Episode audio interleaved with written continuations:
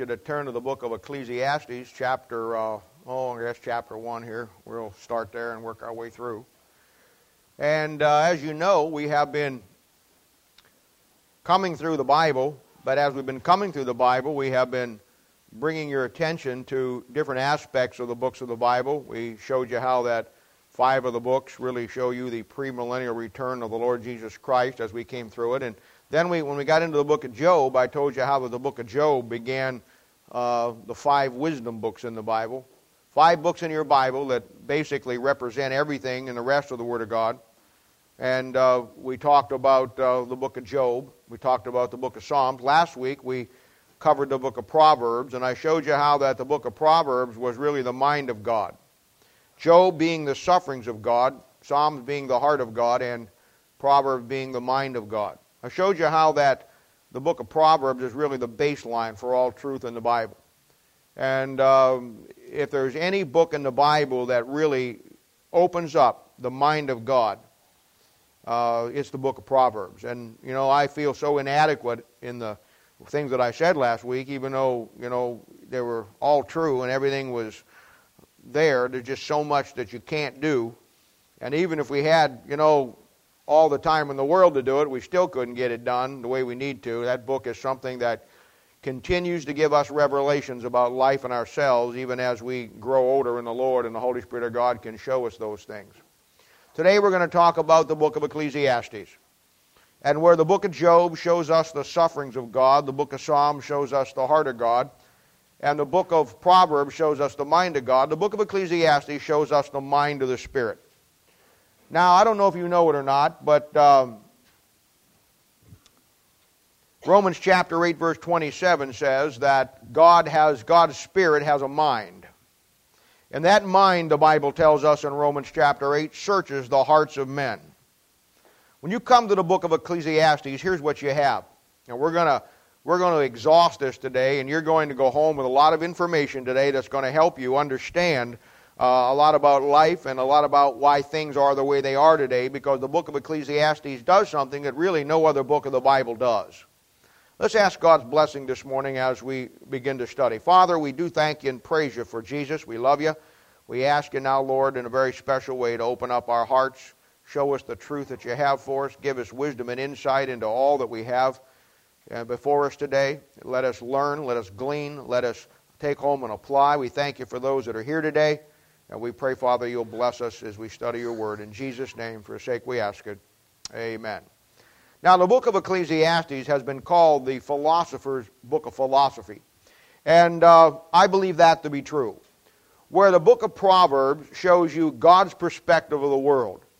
And the book of Proverbs takes you through the issues of life and shows you what God's opinion is of it. The book of Ecclesiastes does something that just is amazing, but just is totally different where the book of Proverbs shows you what God's concept is. Remember now, the Holy Spirit of God searches the hearts of men. And the book of Ecclesiastes is the end result of that search. Uh, I gave you a great verse last week in book of Proverbs, one of many, Proverbs chapter 19, verse 21, that simply says, There are many devices in a man's heart, nevertheless the counsel of the Lord, that shall stand. The book of Ecclesiastes lays out and shows us Christians, men with understanding, women with understanding, it shows us those devices through philosophy. Solomon is the wisest man that ever lived. And at that, he's certainly, as we've studied already, the most unique man in all the Bible. I don't know of another man in the Bible that wears as many hats as Solomon does. Uh, he is the greatest type of Christ. He's one of the greatest types of the Antichrist. He's uh, the wisest man that ever lived. And yet, in a lot of ways, he's the dumbest man that ever lived. I mean, uh, it's an incredible. Uh, it's, uh, it's, uh, it's a situation where he is certainly unique.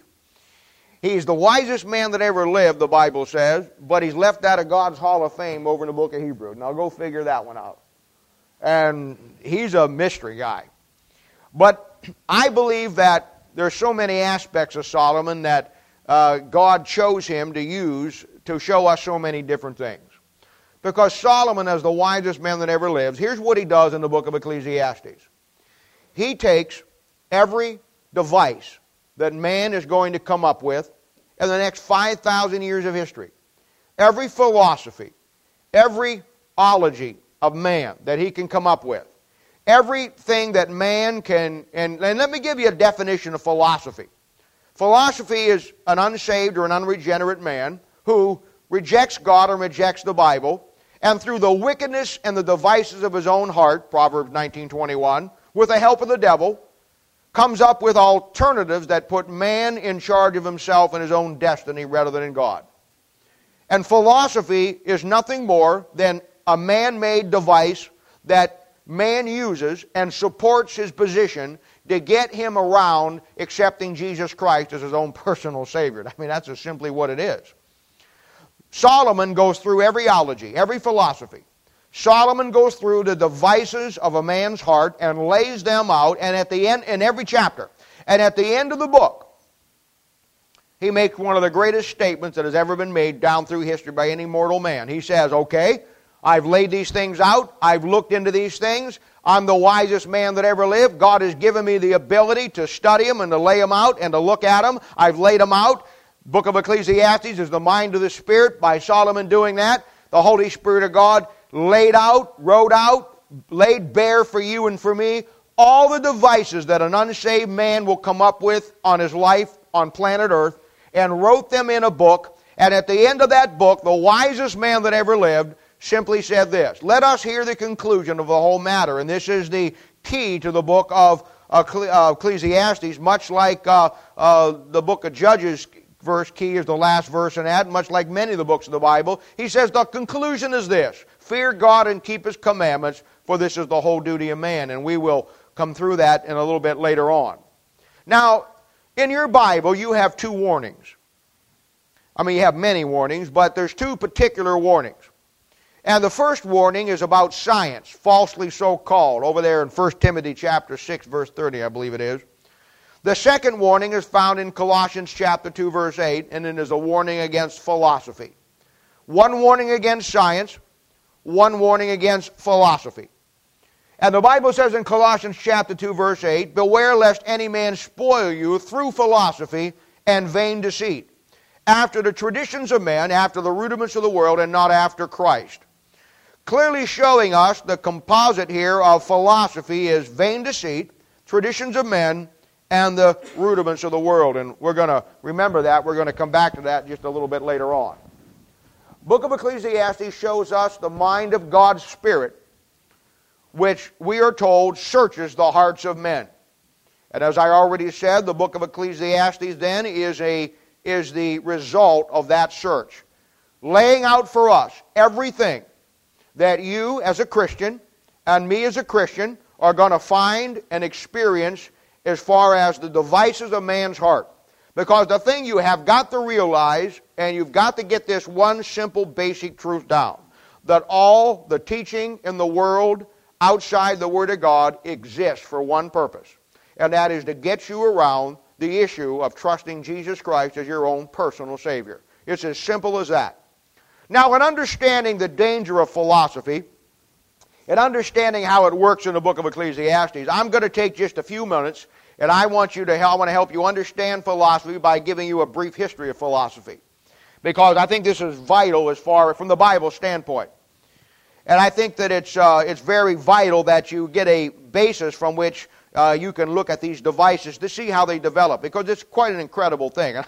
I mean, I'm going to give you here in the next five or ten minutes what I ought to give you in about uh, 160 hours, but uh, we don't have time for that. Uh, but we'll do what we can do. You know, when you come to your Bible, from Genesis probably to uh, First and Second Chronicles, there at least up to First, Second Samuel, let's say that. From Genesis, First and Second Samuel, you find that the nations on this planet, uh, there's no real philosophy. Oh, there's pagan traditions, there's mythology, there's all of the things that you find. Uh, you know, they've named uh, they've named the constellations, and uh, which we call astrology today. You know, they called it astrology back then, and uh, they have told the story of the stars based on the uh, Babylonian uh, mysticology and the Egyptian and the from Genesis chapter six, and you have all these things floating around, which to religions and build mythology, uh, their traditions, their stories. Every culture has its own religion, Every culture has its own female deity that they worship. Every culture worships some form of the sun, and every culture has its own story that goes along with that. But by the time you come to 1st and 2nd Samuel, when David comes on the throne, and then Solomon, you find that the world is impregnated with the, with the Old Testament Word of God. You'll find that literally, and you don't get this in school, you never will, but you'll find that during the time of David and certainly the time of Solomon, the whole world knows who God is. That doesn't mean they accept Him, but it means that God is known throughout the world. We see examples of that by the Gentile nations coming into Jerusalem, Queen of Sheba being one of them, who meet with Solomon because they've heard of the fame of all that Solomon's kingdom is. This is played down in the modern day uh, secular educational system simply because they're anti Semitic, they're anti God, they're anti Bible, and they want to play down the nation of Israel, uh, so you'll never hear about it as far as how great that kingdom was. But during that period of time, God's name was known around the known world. And the reason for that is, is because Solomon's reign, as you know, is a picture of the millennium. And during the millennium, the book of Hebrews says very clearly that the whole world's going to know who God is. After we see Solomon leave, and we've studied this already, we get into the Second Chronicles, we find that the kingdom gets split and then it goes into apostasy. And we know that God draws a line in the sand, so to speak, in our Bible and in history. We've talked about it before. We see the end of the kingdom of heaven in the Old Testament, and we see the start of the times of the Gentiles. During that period of time, for the next 400 years, for the next 400 years, till the first coming of Christ, for the next 400 years, these are called the great silent years. God gives nothing to man from, the, from, from heaven. The only revelation of God that man has is what he already has written in the Old Testament. And uh, by the way, just as a kind of a, a, piece of sirloin steak to throw out to you, you can take home and eat later. There's 400 years from when God silently got silent at the end of Second Chronicles to the first coming of Christ when he brought about his son. And there's 400 years from the writing of the King James 1611 until the second coming of Christ when God reveals himself. And in between those two times, there's nothing written from God.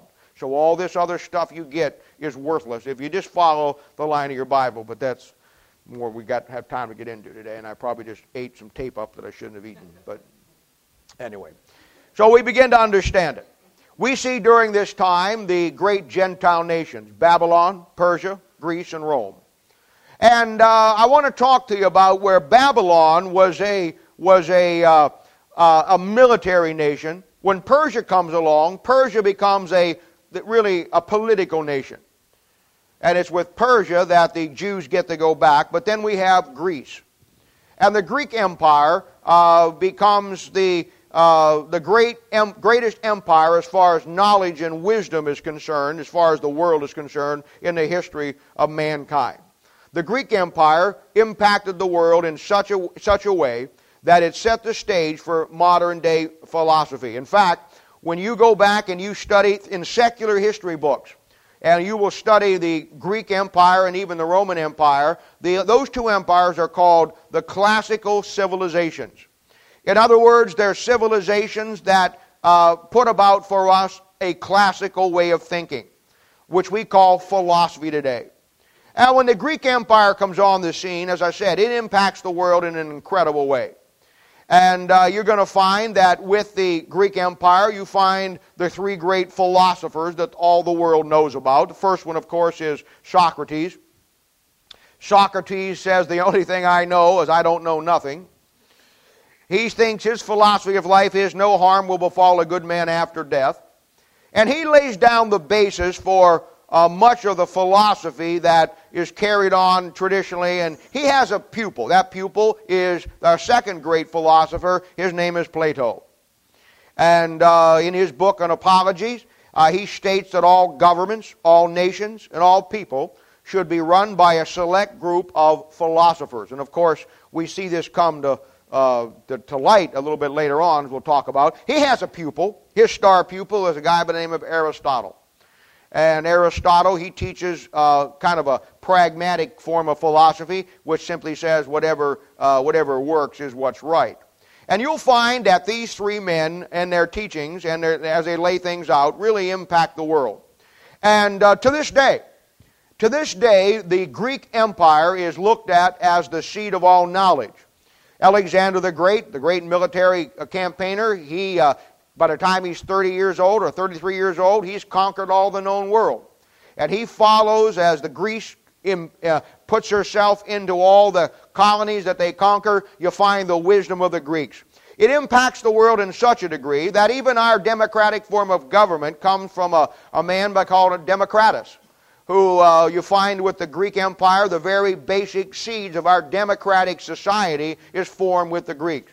You can't go to a college in America today where the uh, sororities or the fraternities aren't all uh, categorized by uh, Greek letters or Greek symbols because the Greeks are always associated with wisdom and knowledge. At the demise of the Greek Empire, about 100 BC, all this great philosophical wisdom, all that, all the great teachings of Aristotle, Socrates, and Plato, and all of the things that they brought they have formed now into their country, into their, I mean, they have, they've immersed themselves with the philosophical ideas of life, and not everybody agreed with everybody, but it's a hodgepodge of all these great things. But it all came down to one great concept that the Greeks and the Romans, and unfortunately the United States of America, all fell into, and just about any country in the world today. And it comes down to the concept that the chief uh, uh, pleasure is the chief good in life and that we exist for one reason, and that is to have as pleasurable a life as we can. And of course, uh, at the demise of the Greek Empire, about 100 BC, when you find uh, uh, the Battle of Carthage with Carthaginians and Roman them and all that little stuff that goes on in there, uh, you find that they are one, totally pagan, two, completely sports crazy, three, completely sexually perverted, and yes, number four, they are run by a select group of philosophers that has torn apart the Greek Empire to such a degree and eroded it to the place where it has just collapsed upon itself. And if you cannot see the connection between that and the United States of America today because of philosophy, I'll give you one better than that. If you can't see that and the breakdown of the church today because of philosophy, then you know what? You're, you're certainly blind or, uh, and cannot see the things the way it is. Rome conquers them around 100 BC, like I said, through the uh, uh, with the Carthaginians and all of that. They fight back and forth and they take over for a while that great Phoenician city in North Africa. And, you know, finally about uh, 100 BC, Rome comes to power. And Rome comes to power, we find again philosophers. And Rome hitchhikes off of what Greece does. And you'll find that the Roman Empire now is a vast network of roads. In fact, we've talked about this, I think it was on a Thursday night where somebody asked a question, and the phrase is that all roads lead to Rome uh, because of the fact that back then it did. And uh, Rome conquered the New World. but a time that Christ shows up, Rome running all of Europe. She's running all of Africa, North Africa, anyhow. She's got, she's got colonies absolutely everywhere. And we find now that the Roman Empire, their seat of learning and understanding, is in a place in Egypt called Alexandria. Alexandria around this time, about 100 BC up to about 200 AD. Alexandria is the seat of the world's knowledge. In there exists one of the greatest libraries of the great Alexandrian library that you're ever going to find in all of the ancient world. All of the teachings of the great Greeks were, were housed there. And you find that all of this is coming about because in these 400 years between the end of the kingdom of heaven and the first coming of Christ, the devil made sure that by the time Christ showed up and the Word of God came, there would be 400 years of counterfeits on this planet by which everything would be uh, trying to dis- take away from the Word of God. This is when your Apocrypha is written. This is when the. Uh, all of the things that take place that uh, uh, you find that uh, come up later in Christianity that are supposed to be real. And of course, they're not. You find during this time, 100 BC up to about 1000 AD, you find uh, guys like the early guys like Pantaenus, Philo, uh, Clement of Alexandria, and of course our old buddy Origen. And you begin to see that the, the philosophy begins to shift. Uh, and here's what they did in Alexandria. I need to tell you this. Here's what they did. And I'm making a long story short, but this is a lot less boring than the guys that I read to have to get all this information, trust me. Here's what they did. Down in Alexandria, they had all the works of Aristotle, Socrates, and Plato. They also had a guy by the name of Esophagus, but he was tough to swallow, so nobody really read him. But, but during this period of time, they, they brought all of these teachings together, and they also had the writings of Solomon. They also had the Old Testament. And what these men did is that they brought about different forms of philosophy, like theism, like deism, uh, like paganism, and we'll talk about them a little bit later on, where they began to mix and match Greek, Roman, and Old Testament Bible together. They began to correct the writings of Solomon. They'd be able to take from the writings of Solomon and the Greeks and the Romans and all of the Babylonians and the Egyptians, and they began a hodgepodge of mishmash called philosophy that had a little bit of everything in it. From that would be spin offs of knowledge and wisdom as an individual took those and began to cultivate a new way of thinking. And Clement of Alexandria as Philo, as Philo, the word philo philosophy comes from him. Uh, you're going to find that men like Origen and men like uh, Pantaenus, all in Alexandria, Egypt, all corrupt the Old Testament. Now, Origen, one of our boys that lives after the time of Christ, around 180 AD, he, not, he takes the New Testament and does the same thing that Pantaenus and some of these boys did with the Old, and Philo did with the Old Testament. And all these men are connected with the, uh, the Alexandrian um, library there, the great seat of worldly learning. Then we come up to about 300 AD with the, of course, you, most of you know this, that the great turn of events with Constantine, where he takes the pagan Roman Empire and makes it the papal Roman Empire. And we go from pagan Rome to the Roman Catholic Church uh, around 313, 325 AD. This is talked about in your Bibles in Revelation chapter 2, verse 12, where it's called the Pergamus church period, which means much marriage. And it simply means a time when the Christian church was married to the philosophy of Alexandria and the Greeks and the Romans. From that, we see all of the stuff that creeps into Christianity, and with that, we see more philosophers, men like Origen, men like Augustine, men like Alcan, men like Thomas Aquinas, and men that uh, brings us up to about the Reformation. During the Reformation, you know what happens. And these are called the Christian philosophers. There isn't any worldly philosophers yet. You have the worldly philosophers in Greek and Rome, but when Rome switches to the, to the religious side, all we have now are religious philosophers. Religious philosophers within the Roman Catholic Church. That's why all of the priests in the Roman Catholic Church Many of them are atheists. Many of them are philosophers. Many of them have no belief about the uh, anything about the Bible. They're all humanist in their, their, uh, because they have been trained in the humanistic concepts of Alexandria. And even though they're in a church called the Roman Catholic Church during this period of time, there's very little few of them who really believe the Bible and God the way that they even should. And that's why you'll find that men like Martin Luther, men uh, who come out of the Roman Catholic Church, Savonarola, men uh, who come out of the Roman Catholic Church, many of them at their beginning are are deists or they're, they're philosophers and they embrace the truth, they find the truth, they get saved, then of course they leave the Roman Catholic Church. But it brings us up to the Reformation. And at the time of the Reformation, we find where the world is shocked and wrecked and the Roman Catholic Church gets clobbered, and of course the, the gospel uh, goes out to the world. After that, we find that the Roman Catholic Church institutes what they call the, the uh, Counter Reformation. And they open up a period of time where they're going to regain what they lost. And of course, they do this through education. They do this by the Roman Catholic Church sitting down and saying, We will control Europe and the minds of Europe because we will put together a secret organization called the Society of Jesus, called the Jesuits, uh, under Ignatius Loyola, and we will take those men and we will infiltrate into every university in Europe. And 200 years after the Reformation, the Reformation was killed, the Reformation was dead, the churches were dead because the Roman Catholic Church, through the Jesuits, we went back in and reacquired the minds of Europe through education. You know how they did it? Through philosophy.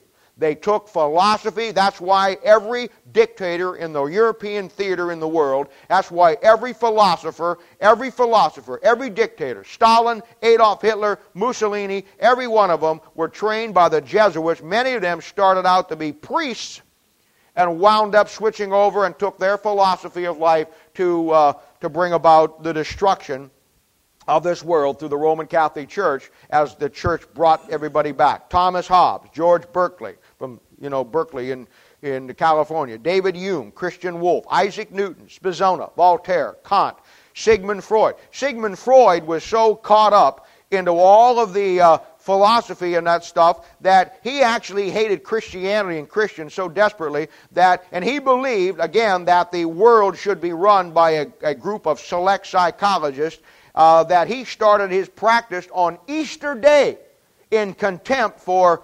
Uh, in contempt for Christianity. Little did he know that he was right in tune because Easter is not a Christian day to begin with, as far as the Bible is concerned. But he didn't know that. He's figured it out since, but too late now. But anyway, You've got Feuerbach, you've got Nietzsche, and these are the boys that run from about 1500 to 1900. And by the time do we get to Nietzsche, we find the philosophy has come to the point now where man, and I told you the definition of philosophy, where man has brought himself to the point where he doesn't need God anymore. And the concept with Nietzsche is, of course, God is now dead.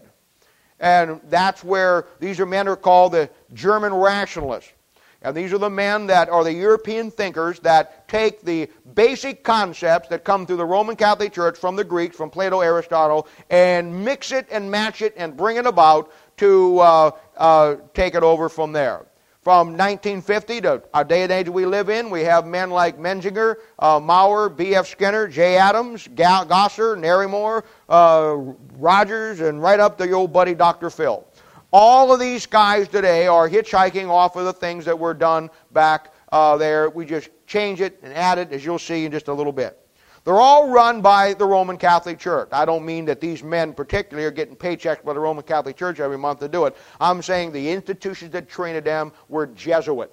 They were, had one goal, that is to destroy the Bible and man's life and to uh, operate in the realm of philosophy. You see, the Roman Catholic Church has one advantage that we don't have.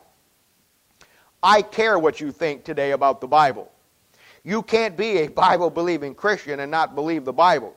You can't be a Baptist today and not believe the Bible.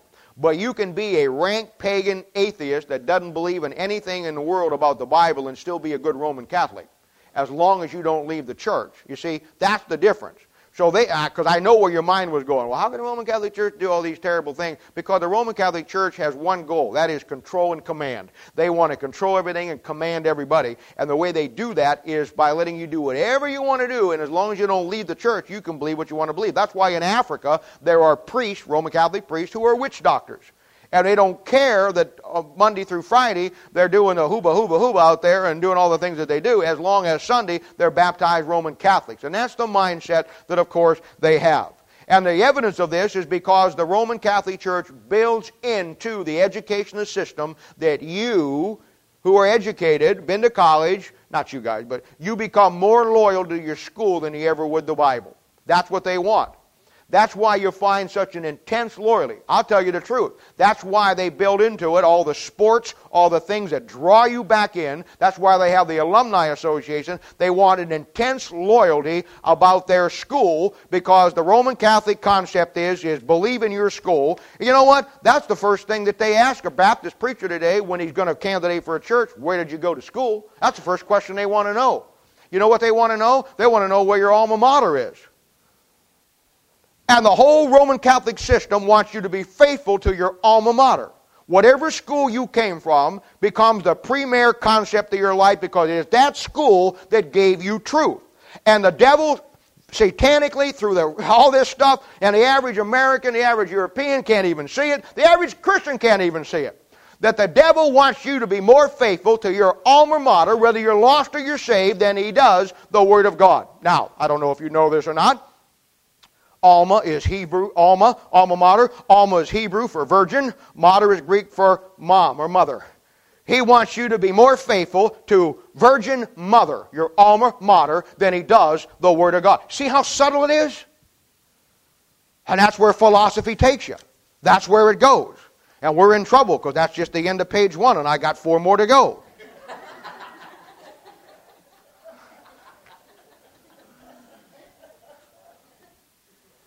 Now, the book of Ecclesiastes means the preacher.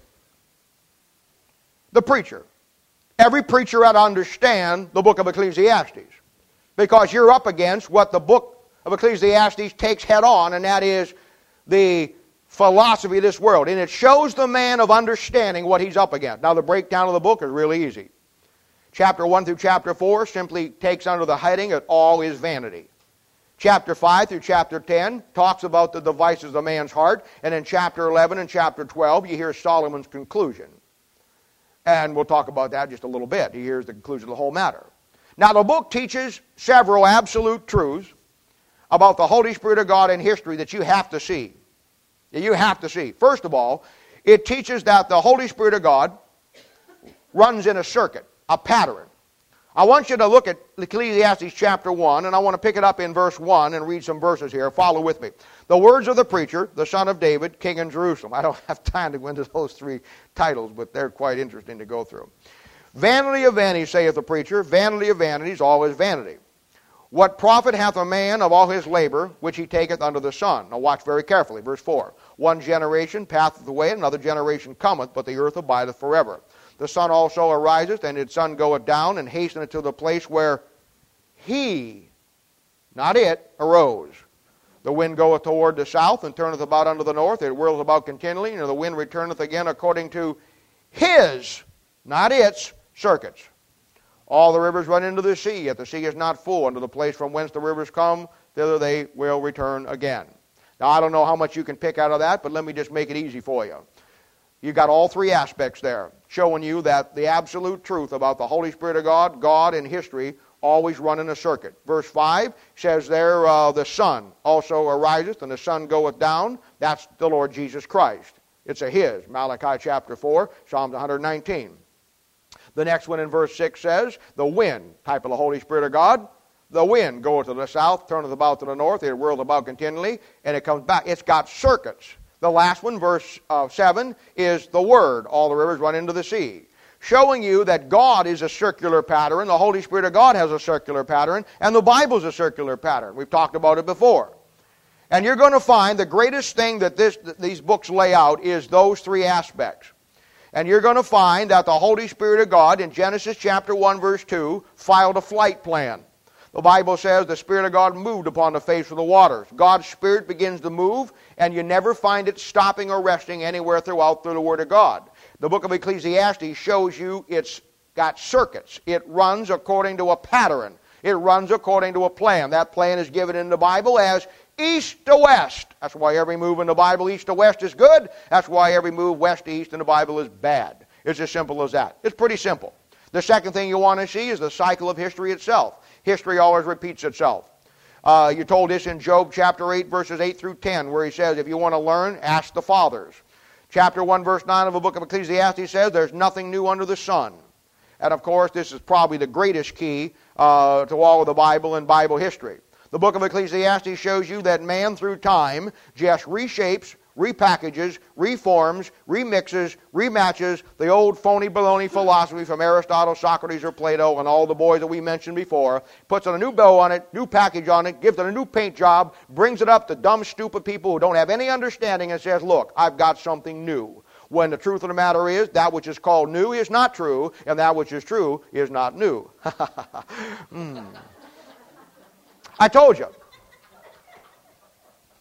It's like a bowl of chili. Chili cook off. Two things on my mind today chili and Twinkies. The Bible is in there someplace. I'm looking forward to good chili and praying for Twinkies. That's where I'm at. But anyway, that's what it is. When you make a bowl of chili, when you make a bowl of chili, when you make a bowl, who else is making? I don't want to offend anybody by you. You you making chili in a deal, honey? You are. Okay. Any other women going to do chili? I thought, oh, you're going to do chili. Oh, Barb's going to do chili. oh, boy, okay. you know what you all do? You know why it all tastes different? Because you all got different ingredients. And chili is just like philosophy. You have some base things, rudiments, traditions, vain deceit. And then you put it all together. Then you have your own. Those are the basics. You can't make chili without beans. You can't make chili without hamburger. Those are the basics. But then you have your secret ingredients that nobody in the whole world, not even God, knows about. And that is what brings it all into fruition and makes your bowl of chili. But the bottom line is, it's just like philosophy. And, and really, all philosophy and all chili is the same because the end result, no matter what your spices are, what you do, it still gives you gas. So the bottom line is, that's the great similarity between the two. And I'm telling you, man, that's how this thing works. Now, the third thing that he lays out here is simply this everything under the sun, everything under the sun is an illusion. Now, you learn this truth by studying other places in the Bible. Egypt, one, the book of Daniel is another. When Moses goes in before Pharaoh, he goes in with miracles of God. Those miracles of God that Moses does are the absolute, irrefutable, authoritative things of God. But you ever notice what Pharaoh does? Pharaoh calls in magicians. When Daniel goes before the king to give interpretations, Daniel has the infallible, absolute, final authority, the word of God that he speaks. And what Nebuchadnezzar brings up to counter it is magicians. Now you find where one is a picture of the world, Egypt, the other one is a picture of the world system, Babylon. We don't have time to go into all that today, but you find magicians in both cases. Why? Because magicians cannot reproduce anything. They don't do magic. I mean, I'm impressed. I always try to watch them, but I'm too fast. I mean, too dumb, too slow, I guess. I watched David Copperfield one time make a 747 disappear. I, I mean, I watch a lady float in the air and they're cutting, throwing underneath there and at the top, you know, and she's still floating. I mean, I don't understand that. I mean, that's, that's pretty good trick. I mean, I don't see any wires. It ain't like Howdy Doody when you used to see the wires glinting in the light, you know, from the TV thing. You say, oh, he's a puppet. No, this woman, I've seen all kinds of stuff. I've seen them put people in there and put them in a box that that box was just square, put a woman in there and you close the door and they put swords all in it and take the swords all out, you know, and they open the box and the lion comes out. Now, and I mean, there's nothing under it, nothing over it. Now, I don't figure those things out, but I know this. It's not true. I know this. I know this going in. If an unsaved man in his stupid little piddling arounds on earth can put such an illusion together to fool you and me that you watching it cannot see it, how much better illusion must the devil be able to put on that you and I could look straight at it and not see it unless you got a book that says, watch this, watch that, watch that. You know how you learn what the magicians do? You get a magician to break down the trick and show you. It doesn't happen very often, but every once in a while they'll show it and they'll show how he does it, and it's all illusion. Well, what you got in the Bible is the magician's book of tricks, illusion. This is how to basic 101. You get understanding how the illusions take place. And that's why everything in the, under the sun is an illusion. It's not real. In fact, there's 10 vanities in this book. There's a vanity of wisdom. There's a vanity of labor. There's a vanity of purpose. There's a vanity of ambition. There's an, vanity of fun. There's a vanity of, of, uh, of money. There's an, a vanity of uh, selfishness. There's a vanity of fame, uh, covetousness, reward. All of these vanities, and there's 10 in the book of Ecclesiastes, show you that everything under the sun without God in it is absolutely worthless and it's vain and it's vanity and it's all an illusion because these are the these are the 10 things that we invest our life in trying to attain trying to get. And when we get because the devil is sleight of hand and he masks it and he hides it and we can't see the trickery and we don't see the illusion of it by the time you're 80 years old and you're laying on your deathbed you'll finally see it but you're too old and too weak to do anything about it. That's how he operates. That's how he works Everything under the sun is an illusion. The next thing he shows you is that what is really new is above the sun. If you want what is really new, it's above the sun in the Bible. A new birth, a new Jerusalem, a new song, a new heaven, a new earth, a new covenant, a new name, and a new nature. They're all above heaven. They're not below it. Everything that is new is above it. Everything that is not new, that is pretended to be new, is underneath of it. In the book of Ecclesiastes, you find a word missing. You need to mark this. You only find it one time in the book of Ecclesiastes. You find it in Ecclesiastes chapter 9 where he's making a reference to something else, but not particularly how it's used everywhere else in the Bible. You'll find the word knowledge, you'll find the word wisdom, but you will not find the word, other than that one place, you will not find the word understanding in the book of Ecclesiastes, because I told you last week. understanding comes from the Holy Spirit in Job chapter 32. The book of Ecclesiastes, you find that word missing. You go through the book, chapter 1 through chapter 11, you'll find 34 philosophies laid out where he defines those philosophies. You'll find in chapter 1 Epicureanism, chapter 1 metaphysics, chapter 2 hedonism, chapter 2 you'll find fatalism, 3 pragmatism, 3 agnosticism, chapter 3 atheism, 4 fascism, 4 paganism, 5 deitism, uh, capitalism, chapter 6 socialism, chapter 8 Gnosticism, chapter 9 modernism, chapter 11 uh, liberalism or humanism, and there's 19 more throughout the book you will find that what he does is he goes through detail, and I won't go through the detail on him now because when we started our church a while back, we went through the book of Ecclesiastes on a couple of Thursday nights, and all of those are detailed out on, on CD that you can get them if you want to go through them. We certainly don't have time to do it this morning, but they're all there. He lays out all of these, and we find that a new key phrase comes into our vocabulary. A key phrase that uh, uh, we find that we've never found before in the Bible and it's the phrase called vexation of spirit.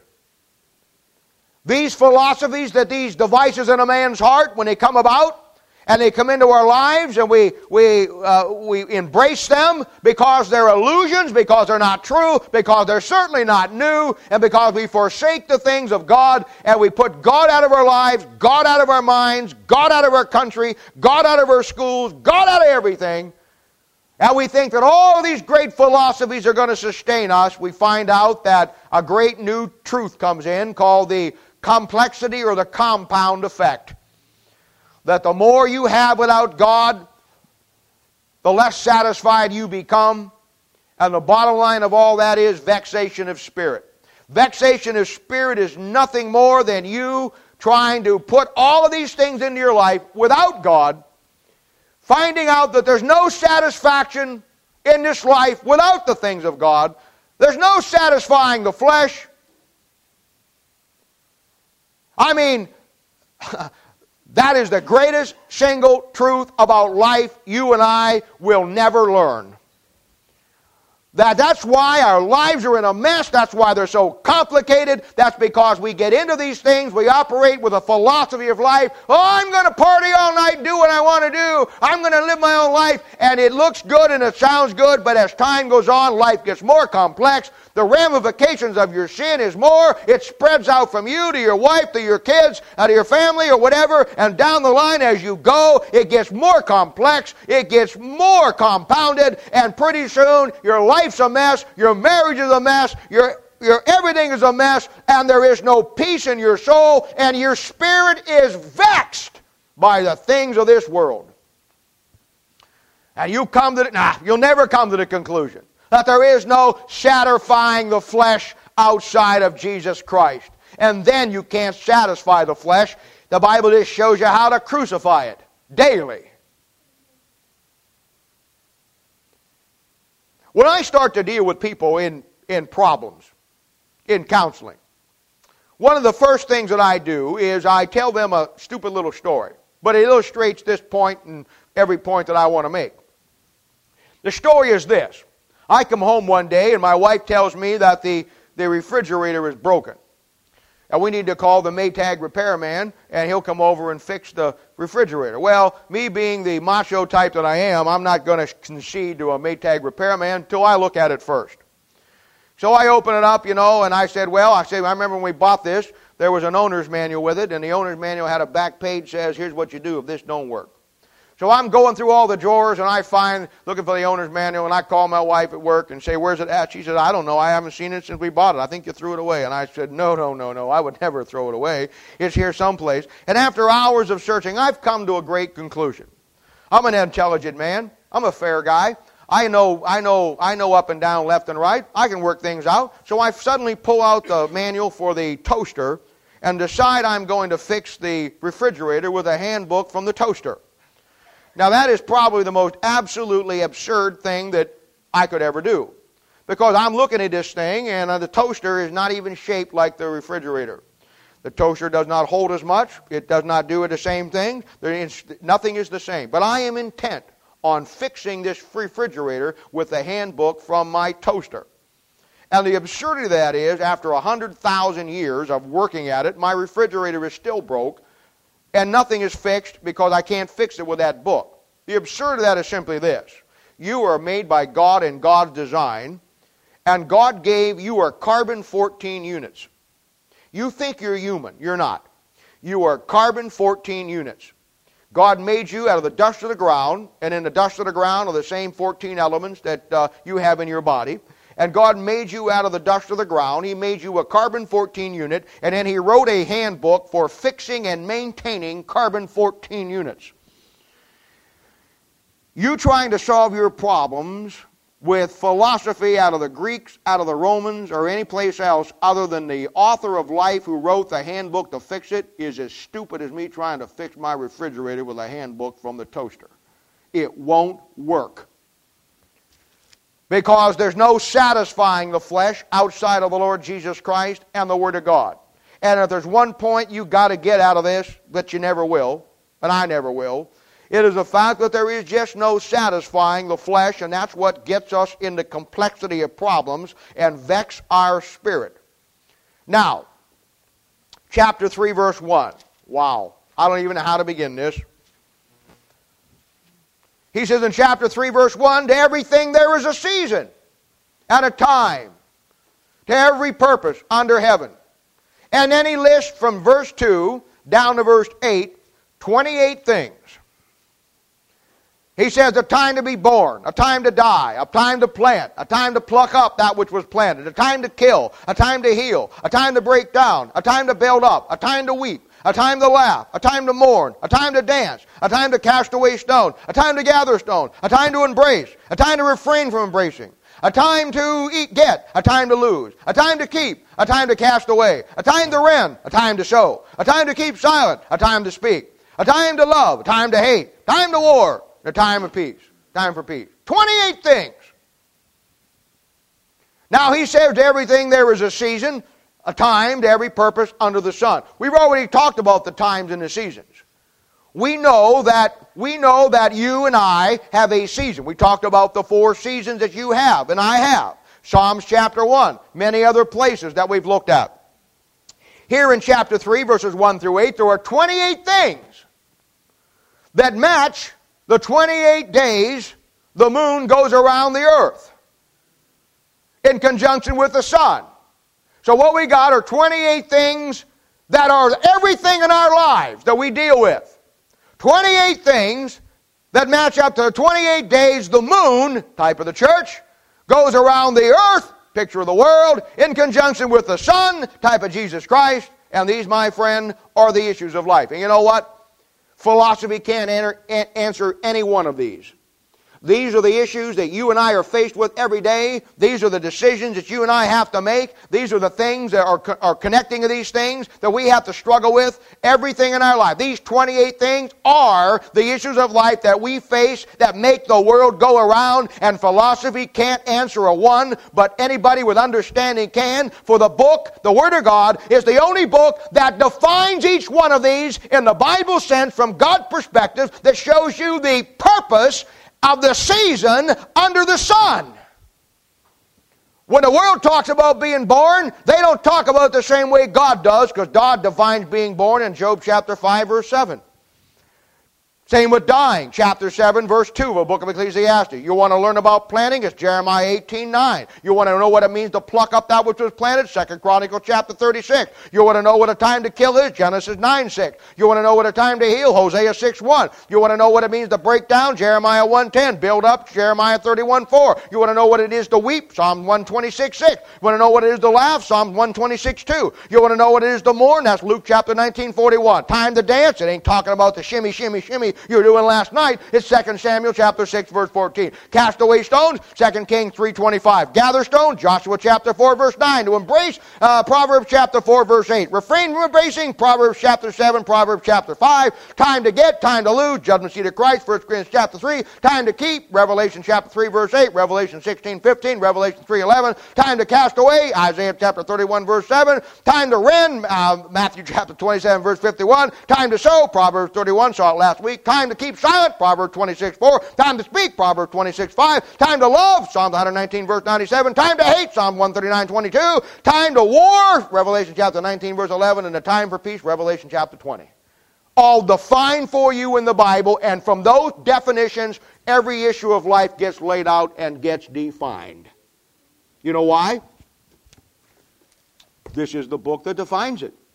This is the owner's manual for every carbon 14 unit that was ever made. I'm telling you, the book gives the sense, and without the sense, man is left to himself to give the definitions for being born, dying, planning, healing, breaking down, building up, breakdown, nervous breakdown, twitches in your eye, whatever the case may be, and the whole thing falls apart because man has no concept of what he's laying out. All right, lastly, chapter 11 and chapter 12, three great conclusions of life on planet Earth that you need to see. I've given you a pretty fair evaluation of a book of Ecclesiastes. Boy, Thursday night Bible study ought to be hot and heavy this week as you go through those things, but I'm telling you. Let me talk to you about the three great conclusions. I've told you before, and I'll continue to tell you this. There's only two things in this world, in this life, worth investing your life in. Because they're the only two things that are eternal. One of them is the Word of God, the other one is the souls of men. In chapter 11, verse 1, you see a great conclusion. Now, I want to read this to you, I want to make some comments for you. And I want this to be uh, one of the great conclusions out of everything that we've seen that the world has to offer. We're getting ready to look at the final result that Solomon says before he closes the book. But here's the concept three great conclusions. Chapter 11, verse 1 Cast thy bread upon the waters, for thou shalt find it after many days. Give a portion to seven and also to eight, for thou knowest not what evil shall be upon the earth. If the clouds be full of rain, they empty themselves upon the earth, and if the trees fall toward the south or toward the north, in the place where the tree falleth, there shall it be. He that observeth the wind shall not sow, and he that regardeth the clouds shall not reap. As thou, as thou knowest not what is the way of the Spirit, nor how the bones do grow in the womb of her that was with child, uh, even so thou knowest not the works of God who maketh all. In the morning sow thy seed, in the evening withhold not thine hand, for thou knowest not whether thou shalt prosper either this or that, or whether they both shall be alike good. Now, one of the greatest passages in the Word of God, and he says in 11.1, Cast thy bread upon the waters. Now, when you come through the Word of God, you'll find that bread is a picture of the Word of God. Book of Exodus, where the manna comes down, I think it's Exodus 16, some places back there. Uh, you're going to find uh, John chapter 6. Jesus Christ calls himself the bread of life, which came down from heaven. It's all an incredible picture. Psalm 78, you know, all kinds of places. And yet he says, Cast thy bread upon the waters. Waters are a picture of people, nations. You find that uh, over there in uh, the book of Revelation, chapter 17, verse 15, and Isaiah 17, 12. And he says, Cast thy bread upon the waters, for thou shalt find it after many days. It's great principle. Isaiah 55, 11 says this it says that the Word of God does not return void. And it likens it to water, rain coming down on a planet. And the Bible says the Word of God does not return void, but accomplishes the purpose whereto God has sent it. There's always one thing you can relax in when it comes to putting out the Word of God, and that is that God will use it. You can throw, put something out and nobody will ever give it. You can give somebody your phone number and never call you. You can give somebody your address and never come by and see you. You cannot give somebody the Word of God and God won't use it in their life at some point. That is a promise you got. Now, the job is to us, and the conclusion is this we live in a world. We live in a world that is totally against God and everything that is. We live in a world that has embraced every one of these philosophies, these theologies, these ologies. We live in a world that is filled with man's devices to get man around the Lord Jesus Christ, and we are the only stop between that and hell. And the Bible says that your job and my job is to cast the bread upon the waters. That's the job of this church. That's the job of every individual. That's what I'm telling you. That's why we, as a church, have to find a way to penetrate this culture. Now, we know how to do it. I know how to do it. The problem is getting us to the point where we're ready to do it. Starting out that we realize, you know, and I'm going to tell you, we've talked about how that growing in the Lord, Lord, and all that is a balance is the key. And I'm telling you, here's the dilemma we all face. Here's the dilemma we all face. Me and you. And it's real simple. The problem is balance. You know what? You go to a church where they don't teach you the Word of God, you just get a lot of pigskin stuff, a lot of fooling around stuff, and you know what? It has an effect on you, and you never come to the place where you, you get lazy. And you get lazy because nobody's keeping you accountable, and human nature is such, you get lazy. You don't get anything, so you get lazy. You know what? There's an extreme to that on the other side, and that is when you go to the church that you get a lot and you get everything, and you don't have to dig for a lot yourself, and you can come every Sunday and take a tape and fill up the next six months of your life studying the Bible, and somebody does it for you. There's a tendency to get lazy there too. And there lies the danger. The only thing that keeps you and me from getting lazy is getting shot at, being in the war a combat soldier, a guy in the rear with the gear that sleeps all the day and gets to eat all the food he wants, gets his, gets, is different than a guy that is out there where every move he hears may be somebody trying to kill him.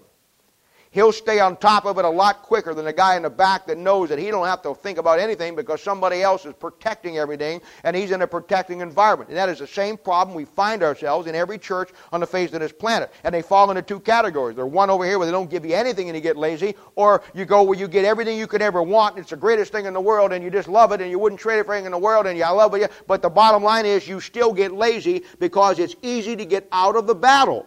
And the only way to stay in the battle is to find out a way to penetrate your culture with the Word of God and then do it and then take the hits as they come. And that simply is casting your bread upon the waters. We got to be witnesses. We got to invite people to church. We got to win people to Christ. And when we have events that we do, we uh, and, and I know, I know there's no way you can invite the same people over and over again because they're going to shoot you. I understand that. But the bottom line is this: when we have events that we can open it up and there's different avenues, you've got to use it. You've got to see it as a tool, just like a craftsman sees the tools in his toolbox and knows how to fix whatever he's got to fix. Because if we don't, we fall into this lackadaisical society mindset where we just come, we get fat, we get all the Bible, but we really don't do anything with it because we're so satisfied with what we've got. And in this verses, he tells you of that urgency.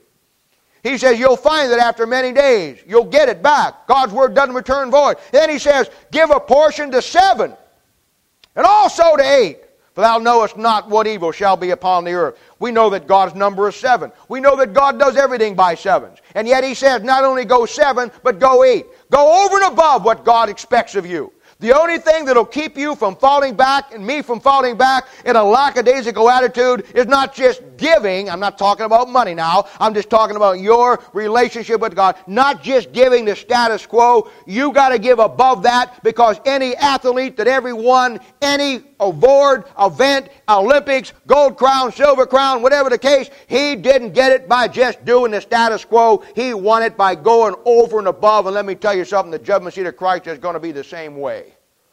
And you better grasp it. He says, Give a portion to seven and also to eight. Get your head out of the clouds and realize where you're at, what you're doing. Keep your priorities focused and then do what you need to do because you don't know what evil. You don't know where you're at. You don't know why, where God has put you. You don't know what's around you. You can't see into the spiritual world. You got to cover all the bases and you got to cover them good. Why? Verse 3 If the cloud be full of rain, they empty themselves upon the earth.